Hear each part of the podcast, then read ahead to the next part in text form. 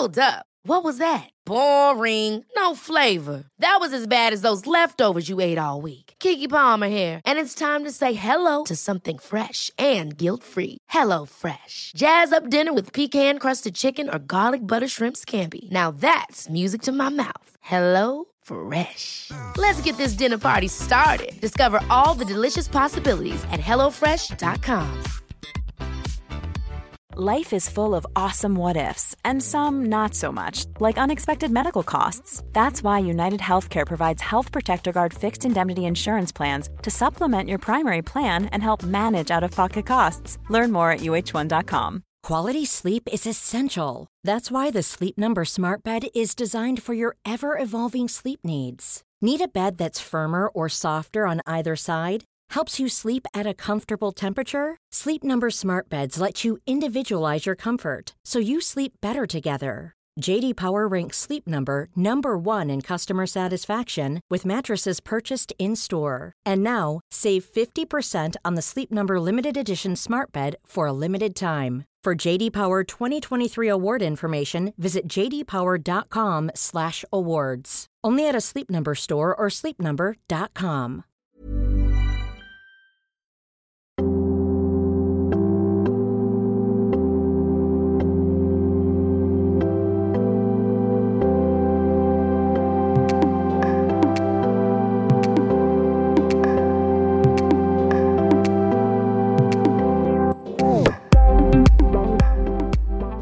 Hello, and welcome to Headstrong.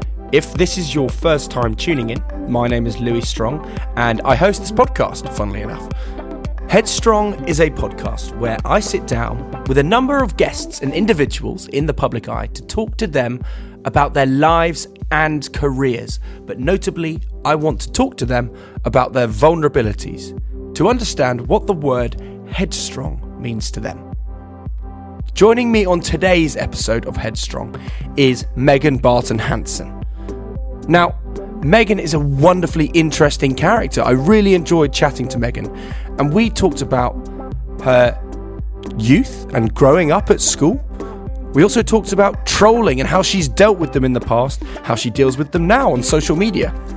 And we also talked about relationships and toxic relationships and what is really important to do in those situations and how important it is to put yourself first, just like she does. But first, a quick note from our sponsors, RCK Partners, who specialise in helping UK businesses claim R&D tax relief across the engineering, agricultural, and tech space. Now, if you'd like to find out about this valuable source of funding for your business, head to rck.partners or follow the link in the podcast description below. That's rck.partners. Now let's crack on with the episode.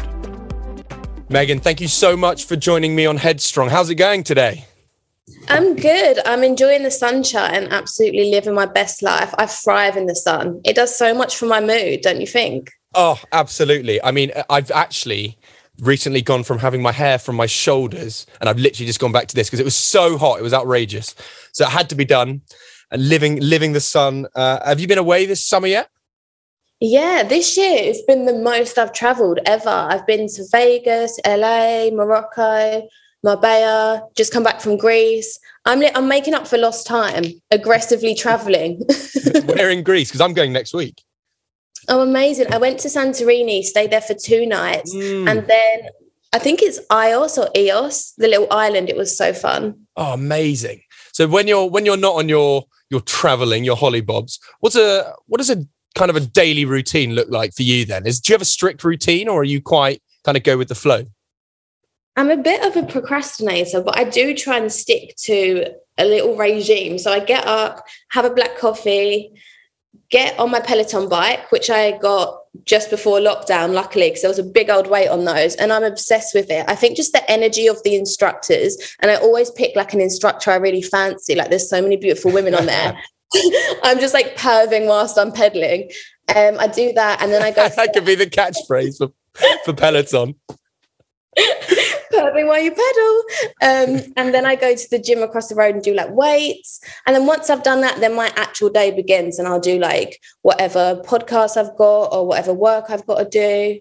Yeah, but I think I feel that morning step is really good for me. I feel productive then. By the time it's like reached eleven o'clock, I'm like, okay, I've done something. So, are you quite an early riser, or do you kind of force yourself to get up early so you, then you feel like you've had success in the day? Yeah, it doesn't come naturally. I really do force myself. And if there's any like midweek drinking going on, that does get pushed back by like three hours. yeah, I feel you. Are you quite strict on yourself in that regard? But sometimes, like, you know, in the summer, the sun's out and you have like impromptu bottle of rose somewhere that can slowly and steadily creep into several. Yeah.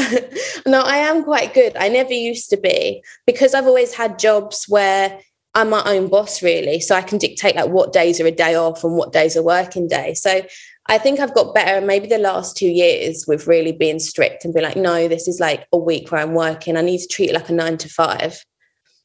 So if we look back then at say school and there's that routine in place at school, was that good for you being in that kind of infrastructure?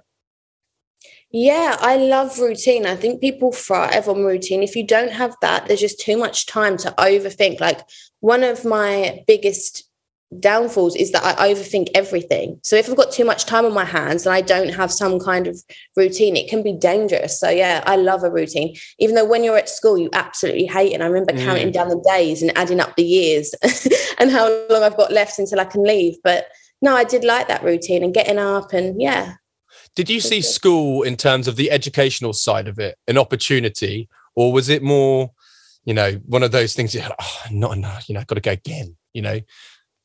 I did. I didn't enjoy it because I'm not. I say I'm not academic, and I hate saying that, but I found it hard to learn, like the traditional ways and the way they teach you at school. I found that quite hard to learn that way. So I wouldn't like get out of bed and like be skipping to school. But I definitely wanted to give it everything I had. Like I've come from a really like working class family, and my parents had drilled it into me that this is your one chance to study hard, make a good career, and like make the best life for yourself. So I would really take exams seriously. I'd really try. I had like extra tuition after school and stuff like that. In terms of your kind of personal life at school, then, because I, I know that you've talked about it before, but it's always interesting to kind of reflect on it in a in a new conversation in terms of your time at school. And it's fair to say that you probably didn't have the best time and weren't exactly treated the best way at school as well. Is that fair to say? Yeah, I think just being an introvert, like kids can be quite cruel and people pick up on that. Like if you're quite introverted and shy, people like, especially young kids, they like to have that kind of power. Or it seems like trolling in a sense like people control because there's no consequences. If you're a shy person at school people know there's not going to be much like comeback if they say whatever they want to you. So i felt like primary school junior school was fine. I was just a little bit like nerdy and shy. And then as i got older i got more attention from boys but like the wrong kind of attention. And i would say things to like please these guys um, and to act like I was more grown up than I was. And then they threw that back in my face and I was slut shamed. And it was awful. Like I couldn't go home and tell my mum like why I wanted to move school because back then people didn't speak about women and like self-love and masturbation and stuff. If a girl said they masturbated, they'll be like ostracized, like, oh my God, that's disgusting. So it was really sticky for me. Like year nine was awful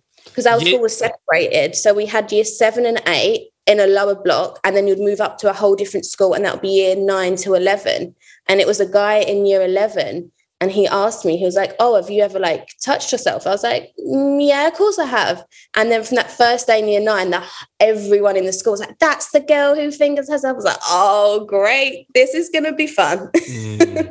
So would you is it fair to say then, you know, oh, you say that you were slightly maybe introverted as well do, do you feel isolated then in these in like kind of year 9 10 11 mm, not isolated. I had a big group of friends. I was lucky i was like it sounds so cringy to say but like the girls i hung around with was quite popular but mm. it was just isolated in the fact that no women on no one in the public eye spoke about this being normal. Like boys would speak about masturbation all the time. There was just no representation of girls doing that. And i think that was worse. I felt like i was embarrassing my friends but Yeah, I sure. I mean, was were they supportive in terms of defending you, say, or or kind of backing you up when when ooh, when certain people would say stuff to you? No, not really. But I think that's just the way it was back then. Like there was no education on like women's pleasure, and they would probably just embarrass. Like I don't blame those young Sure. girls. And to get by in that environment at school, you just want to fit in with the crowd, don't you? So Yeah, yeah, it's just better to. I know what you mean. You want to keep your head down and get through it, but you also want to be. I feel like at school you always want to be liked by everybody. You never want to upset anyone. You know what I mean? yeah. Why is that? Like it's so know. weird. It's been built in all of us when we're young. Like everyone must like me. and also, it's just so it's crazy now. You look back on it and you go, it's so good to be the one that stands out. It's Yeah. like it's just should be. It should be told. I feel like maybe at school it was told to you. It's like great to do what you want or be individual, but you're like, oh no, it's much easier to not. Let's just get on with it. I don't know. yeah. It's difficult. But um, when did you first become aware then of your own mental health or your well-being? probably around that time so year nine i don't know what age that is but yeah probably around that age because i obviously with all that going on i didn't really want to go into school. I'd have anxiety even though i didn't know how to label it or what that feeling was but i just knew that my heart would like feel like i'd have heart palpitations i'd get sweaty if i saw that group of boys at school. And yeah it wasn't pleasant. So i guess that's when i first had mental health. But even then I got, I told my mum that I didn't want to go to school and I was unhappy, but I couldn't tell her why. And even when I went and saw the therapist, I may have told the therapist, but I think I kind of lied of why I was anxious and I didn't want to tell her. So was that the first stepping stone then? You kind of told your mom in terms of your feeling, you know, ostracized slightly at school, weren't enjoying it necessarily, and then you went to see a therapist. So how how did that come about? Were you given that opportunity through the doc, going to see your GP?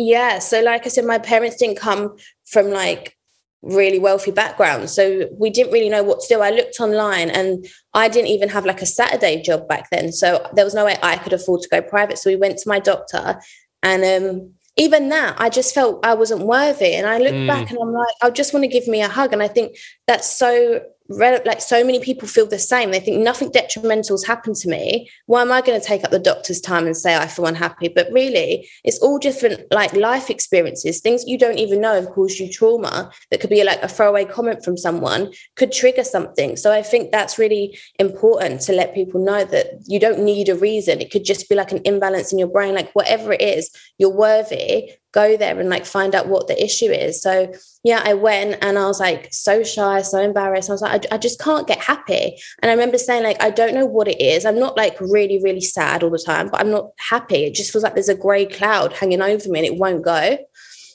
and how- then yeah, they Carry on. Sorry. Sorry. they recommended um, like six sessions, I think they give you on the NHS, and they said CBT therapy. And that was really good. The first session I had wasn't that kind of therapy. It was just more counseling, which I didn't find very productive. I like to like fix things and find answers. And with CBT, it's a way to like retrain your mind. So that really worked for me. Amazing. For those who don't know, would you like to explain what the kind of things that you were doing? So it varies, it's all different. But one of my biggest things, like I touched on earlier, is the way I overthink and I speak really negatively to myself. And she would say, Look, if this was your friend or a younger version of you, and you're like the young Megan, you wouldn't speak to her like this. Like you've got to show yourself some compassion and love. And I think that was really difficult for me, but that's what's helped me grow. I think age as well helps you, but just learning to retrain my mind every time I go to say, You're not good enough or you're not going to be able to do this. Be like, No, look what I've achieved so far. There's no evidence to say I can't do it. You can do it and you will do it. Like that kind of thing. Yeah, totally. It's just it's getting that control, uh, and obviously that's it's something that's really really difficult, particularly you know when it's that first time going to see a therapist. If it is the first time you go, it's so difficult to actually get it off your chest. But it's so much better when you've actually got it out in the open, and and it, someone will actually tell you, being like, "Well, hang on, we can we can sort this out." yeah, a hundred percent. I really say it's similar to going to the gym. No one really loves going to the gym. You're going to get sweaty. It's going to be uncomfortable, but when you come out, you're going to feel so good. it's exactly right and it, i always think as well you can just like you train the body you have to train the mind and Mm. there's countless things that help that you know it's even you know, taking Hamilton out for a, a long walk and I chuck in a podcast. It's like actually having that hour to myself and just Yeah. kind of being alone with my thoughts. It's like, you know, like recalibrate almost. Do you know what I mean? Definitely. Is there anything else that you do to say keep keep in check with yourself? Yeah, if I have like a really stressful day or really stressful morning, I recently had a few sessions with this lady and she does NLP. And don't ask me what that stands for, but it's some way of again retraining your mind. And it's all about like positive affirmations and stuff. And if I get overwhelmed, I'll just literally, I could be anywhere, just lay there or sit there, shut my eyes and just envision the reason why I'm doing things that say I don't want to do that day, or like where I want to be in three years and how kind of like meditation. Um, so yeah, I'll just like take myself to that place for like a minute, maybe sometimes longer if I have time, five minutes, just meditate and just think like what I want to achieve, where I'm going to be, what does it look like, what am I wearing, who am I surrounded by, where am I in the world? And that really helps to just like put things into perspective when my mind sometimes goes a little bit wild. Yeah, for sure. It's great. And do you have uh, a good like support bubble around you of people that you feel like you can rely on? And obviously, I know that you don't want to call your friends with every problem that, you have. And obviously, it's the same for me and probably anybody. But you know, you want to have those close friends where you go, I'm having one of those off days. Have you got five minutes? Yeah, definitely. I don't have a huge, huge circle of friends. I have a lot of acquaintances, but I have a tight circle of friends which I will literally tell anything to. And I think that's why, like, I'm so close with them because I do even embarrassing things. Like, I, I'm just such an open person. I really guess I've got my parents to thank for that. My mum's always like had any conversation with me, nothing's off limits. And when she's heard me now in interviews say like oh I, di- I didn't want to tell you why i wanted to change school she's like but we always used to speak about like sex and body parts meg you didn't have to be silly i was like yeah so no i've got a really open connection with my mum i'd say she's my biggest rock and then yeah i've got like maybe five friends that i could just tell them anything Mm, that's really nice. I mean, it's not, you would rather have it closer and less than kind of wider and not as close, if that makes sense. Hmm. So, Yeah. when we look at uh, kind of uh, various other aspects, then how old were you when you first got your own phone and kind of started getting introduced to social media? Do you remember that? um it must have been around that sort of age like year nine year 10 Yeah, and what the problem is because no, there was there's no lessons on how to deal with social media, particularly when it first came around, and it can can be very sour, particularly for young adults. What was your relationship like in that regard? You know, before Love Island and before kind of all, all your other achievements.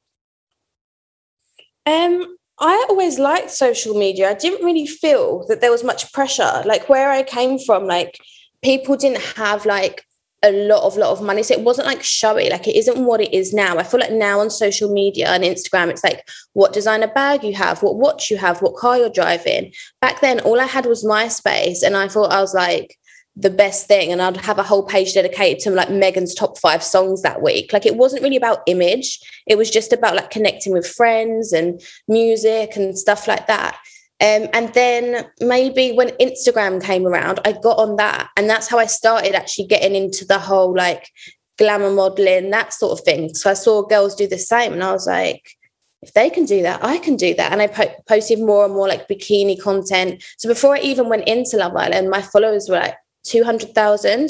And then I started getting paid jobs off of that and like traveling the world modeling for that. So it has helped me. But I do know, and I have had times where I'm like, I've cried over social media. Like it's, it's, it's, it can be toxic. Yeah, I, I completely agree. And it's difficult to find that balance, particularly when for you now in particular are using it for kind of pro- promotional tools as in it's your job and it's your business or part of your business do you know what i mean so it's difficult to find what you are able to use it for but so many people use it just for their own personal usage and i have no doubt that if you flicked over onto your request requested messages there's going to be a whole deal of negativity as well which is horrible Yeah, that took some real self restraint at first when I had that big following, like when I come off of Love Island, not to look through that because we're all guilty of it. Like there's a little bit of self like sabotage going on with me sometimes. Like if I have a bad day and I'm like, oh, well, this is a crap day, let me add insult to injury. I have gone in them requests and really like read some nasty things. Like, why am I doing this? So yeah, that did take a lot of self control at first, but nothing's good going to come from reading them. So I don't anymore. And also, they have introduced this thing. Um, they can hide requests. So I've set certain keywords. So, for example, for me, I have a lot of slut shaming and stuff like that. So, anything that contains the words slut or fake or anything derogatory, I've set that so it doesn't come up anymore. So, they, I guess they're doing a little something, Instagram. Is enough being done though? Do you think that there can, there's more work to be done? And in terms of even institutionally, should there be more done in schools, say, to ha- to help this?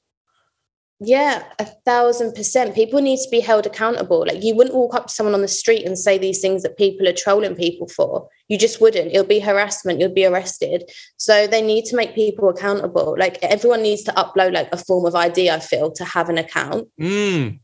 And have Great one picture of their face on it, definitely to be accountable. Because you wouldn't, you'd be embarrassed if your co-workers knew that you was trolling someone. Like you just wouldn't behave like that in public. So I don't see why, because you're sat behind a computer screen, you should be able to. We're I mean, human if, as well. If you are happy to, uh, I mean, what what sort of stuff have you has been said? Like, what's the what's something that's actually stuck with you for quite for quite a while? So when I first came out, I was like probably like a size a ten, but I come out of Love Island. I was going on PAs, drinking loads partying, eating what I wanted. And I was in love. I was happy in a relationship. Like, what do you do? Go out and eat dinners all the time. So yeah. go to restaurants and stuff. I must have only got to like a size 12, but people were vicious. They were like, there was one lady and she was like, right now you resemble one house. If you carry on, you're going to resemble two. So I suggest you stop eating. I was like, oh my God. Oh, and I've never been called fat in my life. I was like, what? But normally it's like slut shamey stuff. Oh, you're embarrassing. What do your parents say? Your parents must be proud. You're never going to get a husband. And just all that like old fashioned, archaic crap. yeah, yeah, yeah, yeah, exactly. And what I find bizarre about uh, trolls, and I've talked to, the, to this about people as well, it's the fact that somebody has quite literally gone out their way to have done that, like to to to send a message or to leave a comment they've actually taken effort to do that and for somehow felt better. And I just I find it utterly bizarre. I don't know how they get, I can't get my head around that part. Some of them are quite substantial as well, like paragraphs. Yeah. Paragraphs. it's like, yeah, oh, because, oh, I know Megan's going to read this. This is really going to get under her skin. no, but with them ones, when they've put a lot of time and effort in and it's just pure hate, I I turn it around. I'm like, I feel sorry for you. Imagine if that's the highlight of your day, mm. putting someone else down. And I hope that they do get help because that's that's not a healthy way to live. You should no, you're right. Hate in your heart. do you did you ever go through a time where you actually kind of responded to them? Oh yeah. I loved it. When I first came out, I thought it was highly entertaining to react, screenshot what they've put, and then give my little cocky comeback but all that did was fuel it and there'll be more mm. and more and more so i've stopped replying now fair enough yeah I, uh, there's only I, there, there it's one of those things that will always continue to happen so you're fighting a losing battle i suppose I had to react to Scott Disick though. That was the last person I reacted to. oh God, yeah. What was said again? he was like, How dare you tell my friend he's not funny and he's not exactly Jim Carrey? Beautiful, yeah. oh, like, yeah, that was it. I wasn't even being mean though. Like some people just don't get on. Like it's not that deep. Oh my god, that's hilarious. Now, before you did go on Love Island, though, I just want to talk about kind of your relationship with your mum when she found out about your job and mm. how that came about. Because I, I, suppose at the time you didn't want to tell her what you were doing, uh, and maybe rightly so. I don't know what your relationship is with her, but if you were so close, how come that that what you weren't able to kind of connect and and tell her? So, like I said, with my parents, they have come from like really working class backgrounds and they've given everything they had to me and my brother like every saving they'll like save up for us. And there was like the rules are to get this money for your first car. You can't drink you can't smoke and you can't um you have to try hard at your exams. So i already felt like i'd let them down by not getting the a's that i really wanted to get. So for me to leave a law firm where I was a legal PA and say, oh, actually, I want to go and dance and be a stripper, I thought that would break their heart. So even though I knew deep down they would support me, especially knowing how much money I made, I just didn't want. And society was different back then. I feel mm. like even though it was only five years ago, it wasn't as spoke about. Like Beyonce wouldn't sing about, I don't know, OnlyFans. Cardi B didn't exist. There was no powerful women that had come from a sex work background that were respected. So yeah, I think it was more society. But she was like, when I first told her, she did cry. And I was like, look, don't be sad. I'm safe. And then I really broke it down for her. I was like, look, there's girls my age going clubbing where there's men drinking around them, and girls would sit with a boy in his area, go home with a guy because he's wearing a nice watch or he's got a table and a bottle of Grey Goose. I'm going into a club, no one's touching me. I'm not getting intoxicated. I'm having a few drinks, earning money, and coming home. She's like, okay. Yeah, it's very true. And, I, and think, I think she just saw the like independence it gave me having that. And as well, it's that well, going back to that society thing again, it's just that matter of judgment. Um, considering, as you say, almost that archaic uh, opinion and view, when actually we are in a in a place in the 21st century where women are allowed to choose to do what they want with their bodies. Uh, you're allowed to. You should be able to walk down the street in London and not be scared. And I still find that barbaric. That you know, my younger sister lives in London, and actually, if I would say to her, "Don't walk home on your own at night," and the fact that I still have to say that is awful. Yeah, and it's not even about like what you're wearing. Like women going jogging on a dark night, you just wouldn't do it. I said that to my mum the other day. I was like, the luxury men have to just go and for a run when it's like turning evening time or in the winter and it's dark and it's like six o'clock in the morning or five o'clock in the morning, it's still pitch black. Like as a woman, I don't feel safe doing that. Yeah, I completely agree. And I, I can understand as well. And but it's so sad that that's still the case. Mm, I feel like we're getting there slowly. I feel like by making it such a big thing when these things do happen and not brushing it under the carpet, like yeah. we need to feel safe. You know what I mean? I mean, I think you're right. So, I mean, there's certainly more being done, you know, more more awareness, let's say, but that still yeah. doesn't mean that it happens from the. There's change technically from the top, but mm. I suppose maybe there's more societal pressure there. But anyway, good, good, good combo. This is great. But let's talk about um, relationships then, because I, I, obviously, as everyone does, going throughout their life, you have various relationships uh, here and there. Um, but with relationships, I want to talk about toxic relationships first of all, because as someone who's got many young fans uh, and young adults that look up to you, how how would you help to identify something that would be deemed as toxic? I feel like if if it's making your mental health deteriorate, making you doubt yourself, you don't feel fulfilled by this person, this person isn't bringing anything to the table or making you feel better, then that's a big, massive, huge red flag and you should run for the hills. yeah, sure. But I mean, how important is it in kind of these relation or just relationships in general i know the problem is with lockdown people have probably got in each other's pockets in a sense the people that have been living together but how important is it to see your friends and just do stuff without your partner because you know that well hopefully they're going to come home at the end of the night or at least you know text you being like i'll see you in the morning yeah, definitely. I think that's so important and so healthy. I always say, like, if there's no trust with someone, I would just end it there or just make that barrier really clear and say, look, if you don't trust me and I don't trust you, there's no point having this as a relationship. We can be friends with benefits, but without trust, what, what's the point? Like I couldn't, I couldn't live like that. Yeah, for but sure. it's so healthy to have friends around you. Like friends are when people say, "Oh, I'm single, I can't go on a holiday," like take a friend. Like some of the best memories I've had are with my friends, not in relationships. My longest relationship has been like nine months. I'm always single and I have the best time. well, I know it sounds like you're doing quite well on the traveling front as well, considering you're single. How are you with um, breakups then? How do you kind of deal with them and tackle them? Are you quite good at compartmentalizing?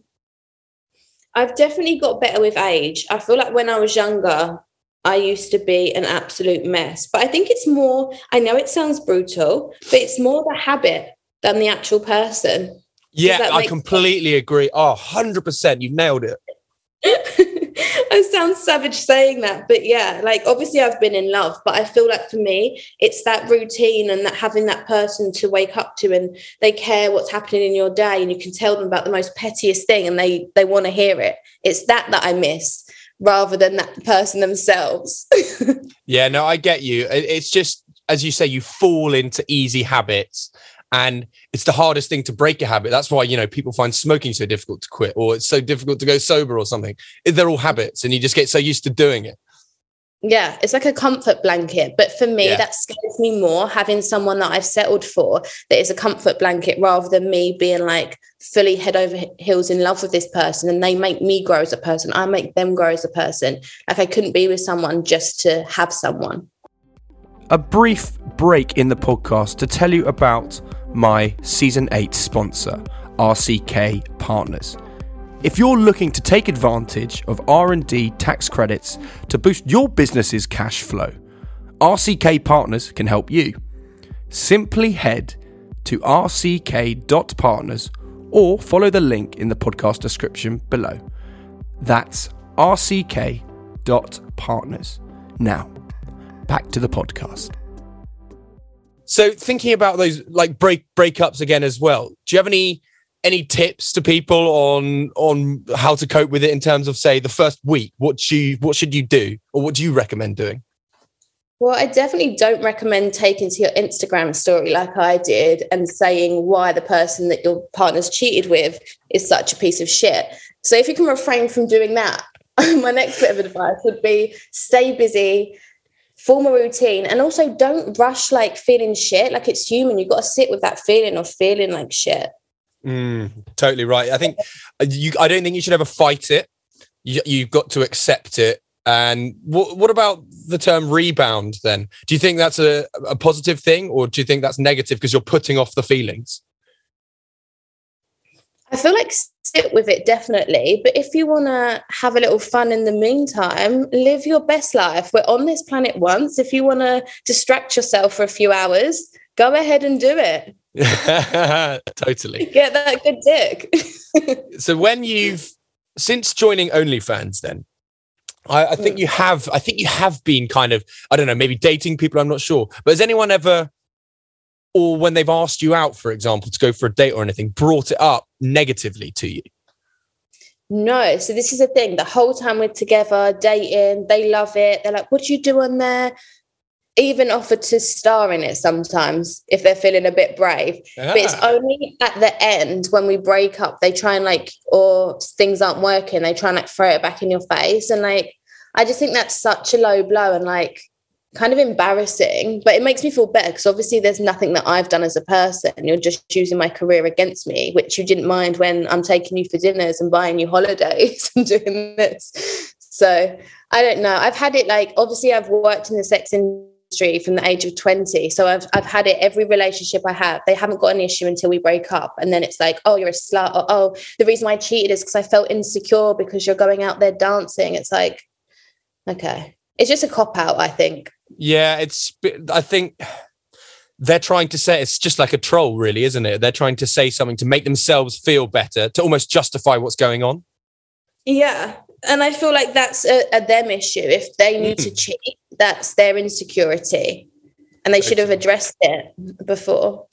I mean, you've built an incredible platform on OnlyFans in terms of how many people you've got on there, and you clearly are at the top of the game of it.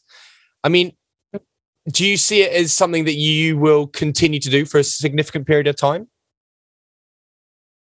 Yeah, I love it. And I just love the community and the platform that is OnlyFans. Like, obviously, these people are paying a subscription fee. So there is no hate, there is no trolling. It's purely positive positive and i love mm. how diverse my fans are like i have straight women follow me i have gay guys follow me on there like it's a community and it's a way for me to interact with fans that i don't get to on instagram and i can be authentically myself on there like when i do lives we speak about all kinds of things i think people in their mind want to sexualize it and make it this sleazy seedy site and it's really not that it's so much more um but yeah i don't think i'll be doing it forever I want to get to a place where I can like my looks aren't anything to do with my career. I want to have like income from other ventures. And I'd really love to be that role model for women who want to get on there and need advice. So I think that's going to be the goal. Yeah, the I saw you. I saw you saw you put that on your story about um, potentially doing kind of tutorials and stuff for to help others hmm. to join. And obviously, yeah. you had a following uh, and uh, a great platform on social media before you joined, which allowed for great access for the public. I mean, and then do you think that it would necessarily be a challenge for people in the public to join, or is it actually far more to it than just the financial gains? It's about that um, ex- freedom of expression and that body positivity you can use it however you want i do think it's great like for like a financial situation if you're for some reason you can't like leave your house or whatever. So like during lockdown, it was great.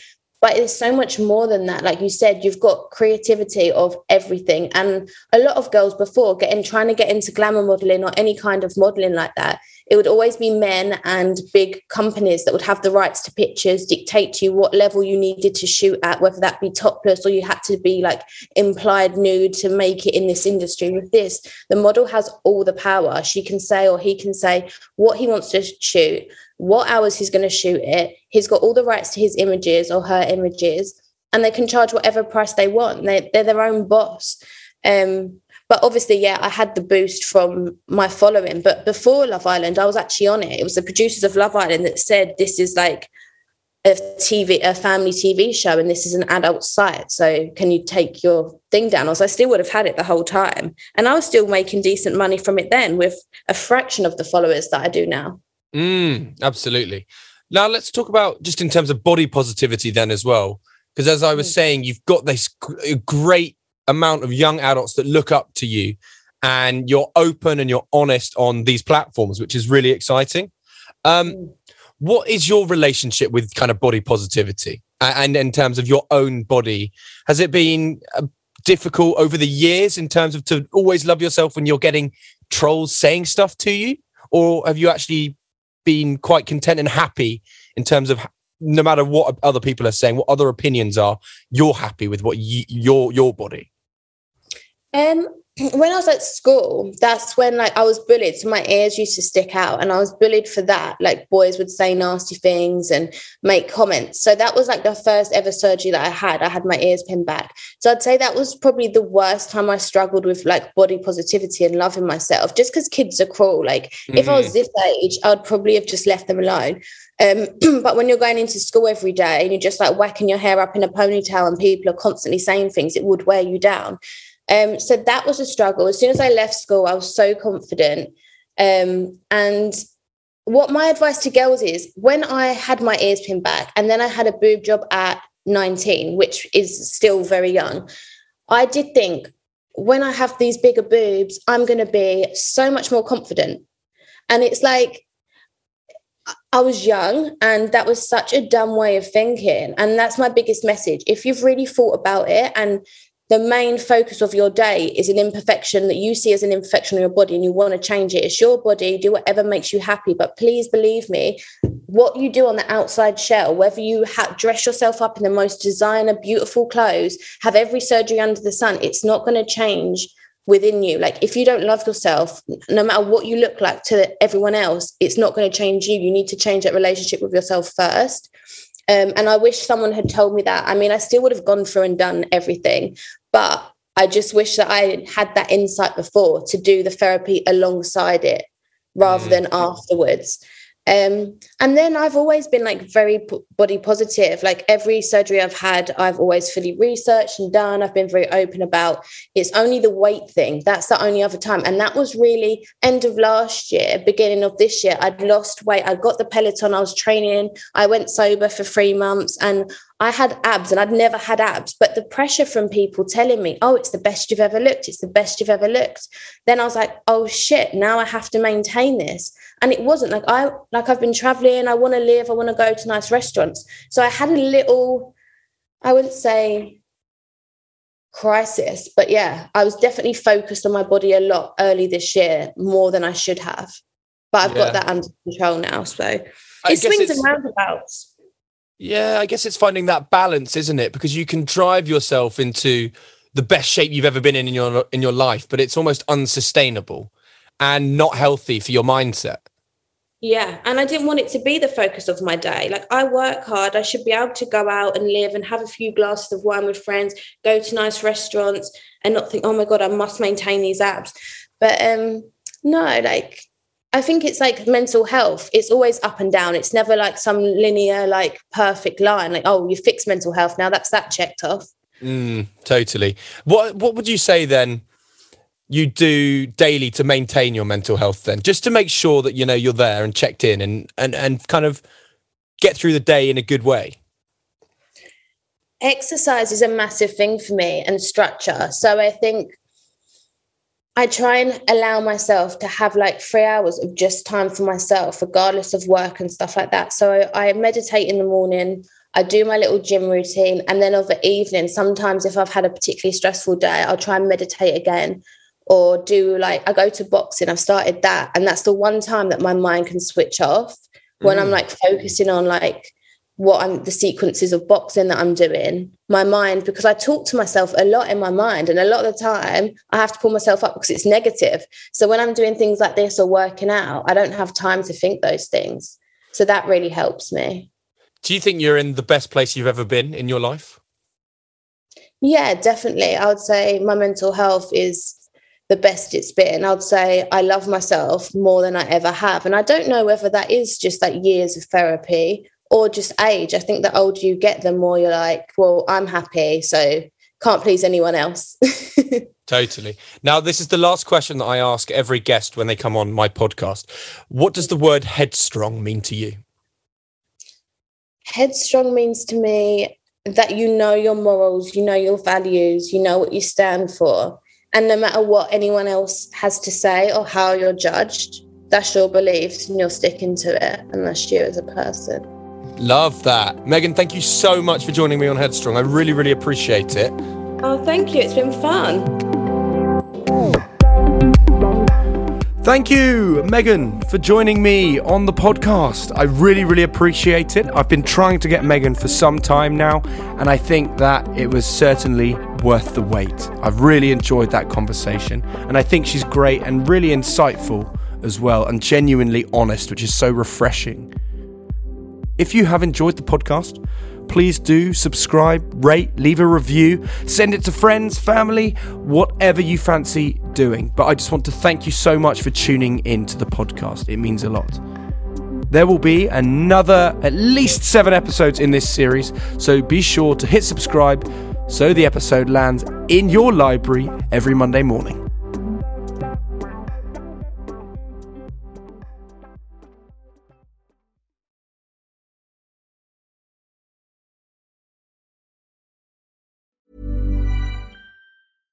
Ever catch yourself eating the same flavorless dinner three days in a row?